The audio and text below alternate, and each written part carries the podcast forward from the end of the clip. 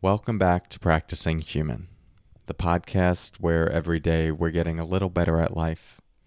I'm your host, Cory Muscara. In today's episode, we're going to talk about staying present through the process of change. More to come on that in a moment. First, let's settle in together with the sound of the bells.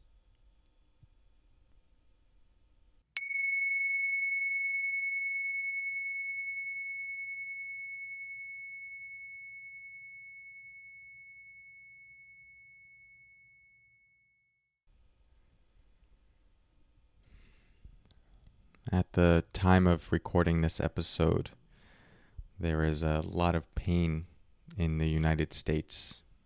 I think that pain is rippling throughout the rest of the world as well. It's shortly after the murder of George Floyd, and there are big cultural conversations happening right now, specifically around what it means to be black in America and what it means to be white in America. There are other very big and important conversations, tensions, and oppressions that are happening, but this is the one that is most prevalent right now. And the tension, and the violence, and the dis-ease that is being felt across races, just within humans, has a multi-hundred year history. And so something is being worked out right now. It feels like there's a, a cultural movement to bring things back into balance, at least as it relates to this one particular thread of our history. And as I've said, it's a it's a big one. And I had a very difficult time uh, getting to the point of recording this episode spent the whole day thinking about it and the couple hours beforehand processing uh, and made no real headway on any sort of clarity. Uh, every time a, a, thought arose in my mind of what to talk about, another thought would arise of, Am I the right person to be saying this?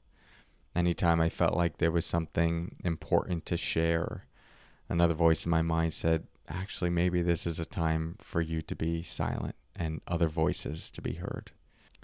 Anytime I thought about sharing some of my own learnings and explorations around uh, whiteness, another voice would come up and say, Dude, you are the poster child of privilege and you still have a lot to learn.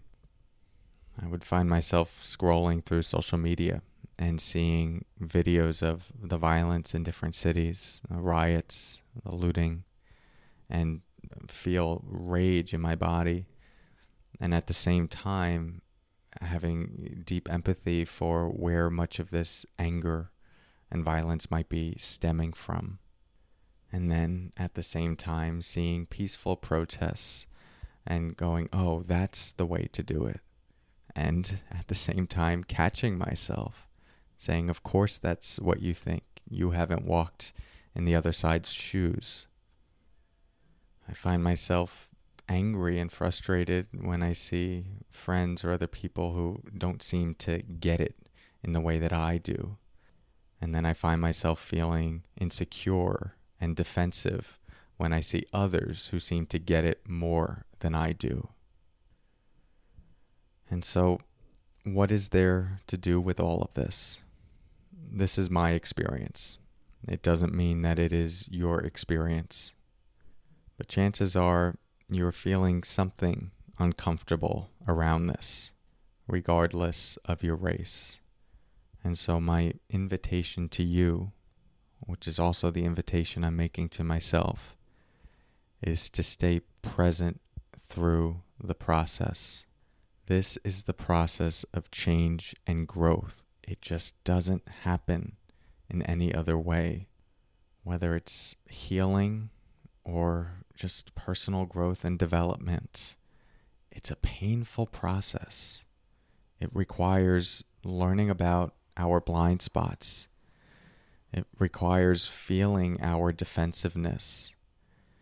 It requires staying present to that part of us that wants to default back to what we know to be comfortable and secure and familiar and remain open to other voices, other ideas, or other parts of us that go, maybe there's something more here that I don't yet know.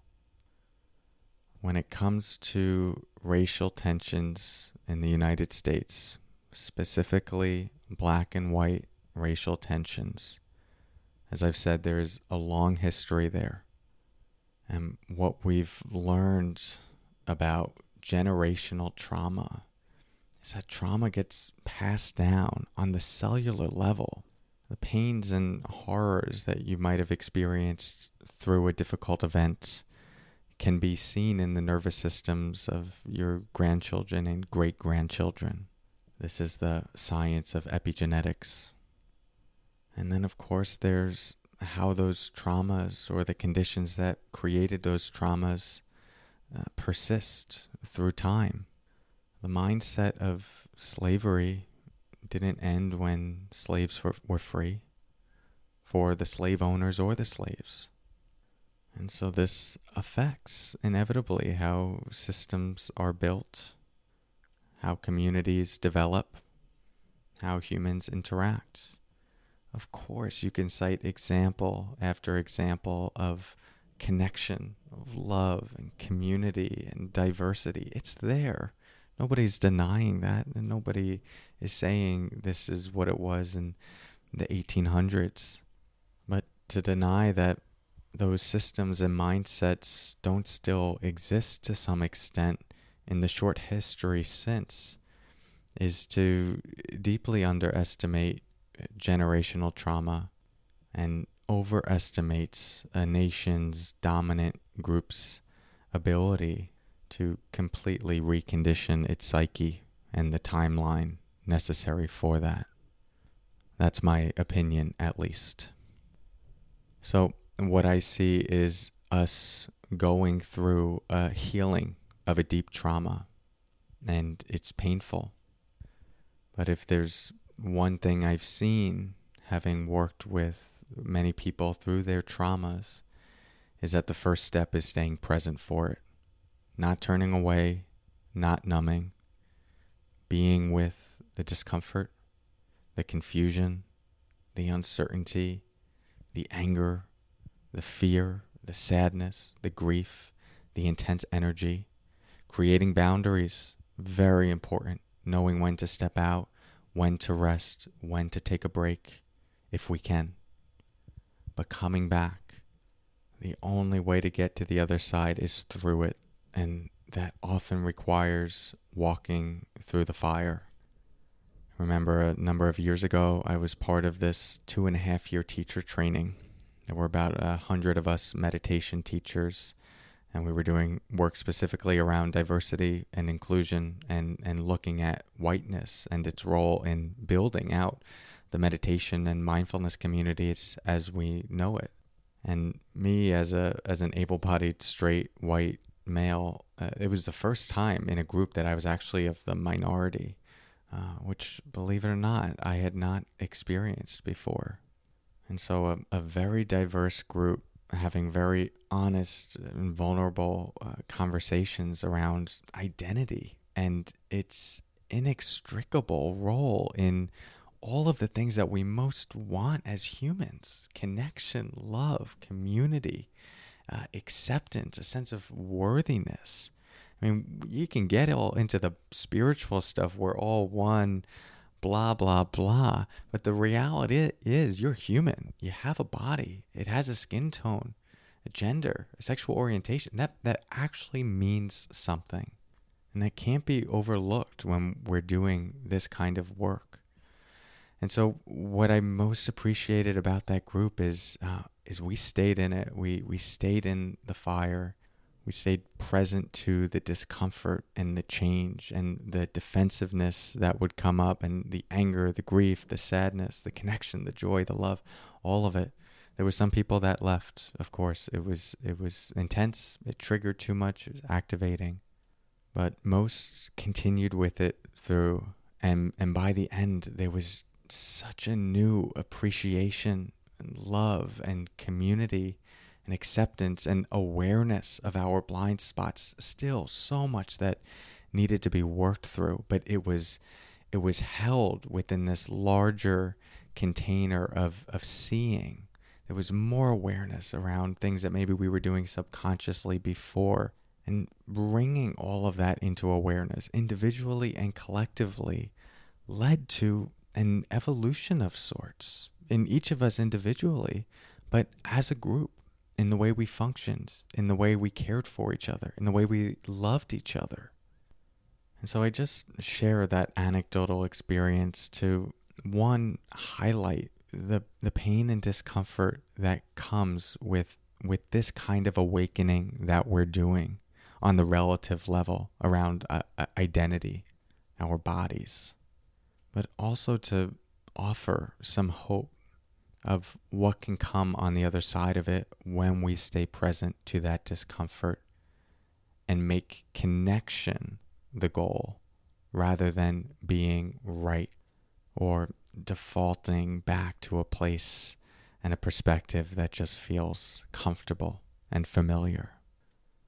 Of course, you can make a bunch of arguments that that was a very different setting and to, compared to what we're going through now.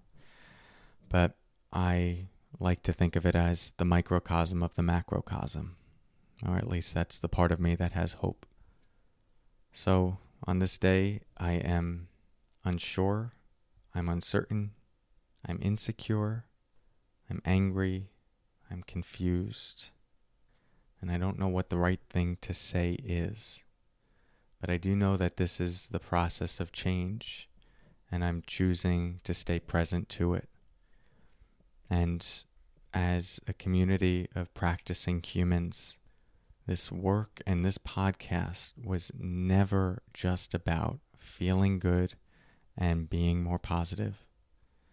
Being human and practicing human is deep stuff. It requires looking at our blind spots, expanding our perspectives, taking other people's needs into consideration, and looking at not just what is my role in my own well being, but what is my role in other people's well being. If we can continue to follow that thread of inquiry, that is how our world will change. And it doesn't have to be a zero sum game. We all become more whole when our collective community heals. So, thank you for your practice. It's needed now arguably more than ever. I'll talk to you soon, and until then, take care.